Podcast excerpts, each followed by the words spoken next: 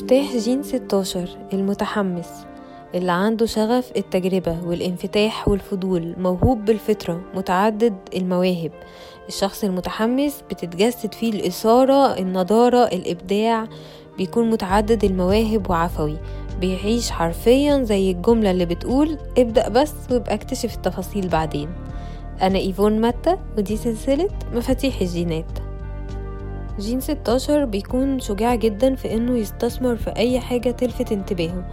تلاقيه راح يتعلمها بغض النظر هيعمل بيها إيه. وشجاعته دي في حد ذاتها ميزة بتخليه قوي وممكن. بيتعلم باستخدام قلبه وجسمه وعقله التلاتة مع بعض.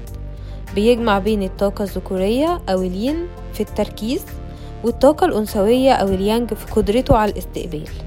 وزي ما قلت هو شخص متعدد المواهب كمان يقدر ينقل المواهب دي لأكتر من مجال. انت بتتعلم بسرعة جدا وممكن تعرف تعمل حاجات من غير ما تدرسها أصلا. لما جين 16 بيعدي مرحلة إنه مجرد بيتعلم تكنيكات معينة ويطبقها ويوصل إنه يدخل بقى لمرحلة الإتقان بيكون بارع جدا وعنده تدفق هايل. بيكون مثال للراقص اللي بيحترف الرقصة لدرجة إنه بيكون الرقصة نفسها. أو الملحن اللي بيكون اللحن.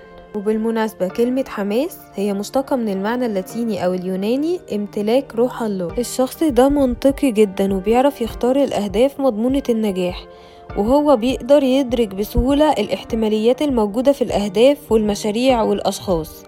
بيقدر كمان يشوف المواهب الموجودة في الناس ويساعدهم يطوروها.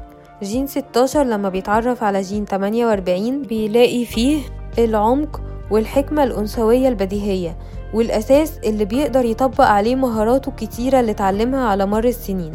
جين 16 كمان بيكون في علاقة قوية جدا مع جين 9 لأنه بيتعلم منه التركيز والاهتمام بالتفاصيل وإنه يحقق أهدافه خطوة بخطوة من خلال التصميم.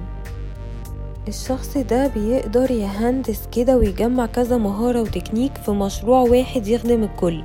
وبيساعده في ده جين 45 لأن الاتنين فاهمين إن العبقرية اللي بتيجي عن طريق تجميع كذا مهارة مع بعض بشكل جماعي بتخلق ازدهار حقيقي وطويل المدى. جين 16 في الظل بيكون عنده لا مبالاة بيتهرب من المسؤولية كسلان بيشتت نفسه بتعلم حاجات كتير ملهاش لازمة وبيكون ضحية التكتيكات ديت وبيكون عارف طريقة كل حاجة لكن مش بيتعمق فيها ويوصل للاحتراف. في الطبيعة القمعية بتكون ساذج شوية سهل يضحك عليك. بمعنى إنك بتكون ضحية الوعي الجمعي والدعاية والإعلام. كل مرة بتفتح فيها التلفزيون وبيصدروا لك فكرة إن مفيش حاجة تتعمل وإن في ناس بتحاول ومش بتقدر فأنت بتخبي لا مبالاتك ورا لا مبالاة العالم كله. والميديا بتعزز فيك فكرة الضعف الفردي والشعور بالعجز. وإنك كده كده ما تقدرش تعمل حاجة. وطبعا طريقة استجابتك بتحدد مستوى وعيك. أما في الطريقة التفاعلية فأنت هنا اللي بتخدع نفسك بنفسك. بتخبي خوفك من المسؤولية ده في هوسك بالأنظمة والتقنيات. فبترتبط بعمق بالأنظمة اللي بيوافق عليها عقلك بحيث تعتمد عليها. الاعتمادية دي بتخلق جواك خداع عميق عن نفسك وبتبني جدران عقلية قوية جدا بتصنف بيها الناس. وبيكون جواك غضب بعيد كل البعد عن اللامبالاة وبيكون سبب تدميرك في النهاية. وبالتالي التلات مستويات بتوع الجين في الظل انت خايف من المسؤولية فبيكون عندك لا مبالاة بتتعامل يا إما بالطريقة القمعية وتقول إنك ما تقدرش تعمل حاجة أو التفاعلية وتعتمد على الأنظمة والتقنيات.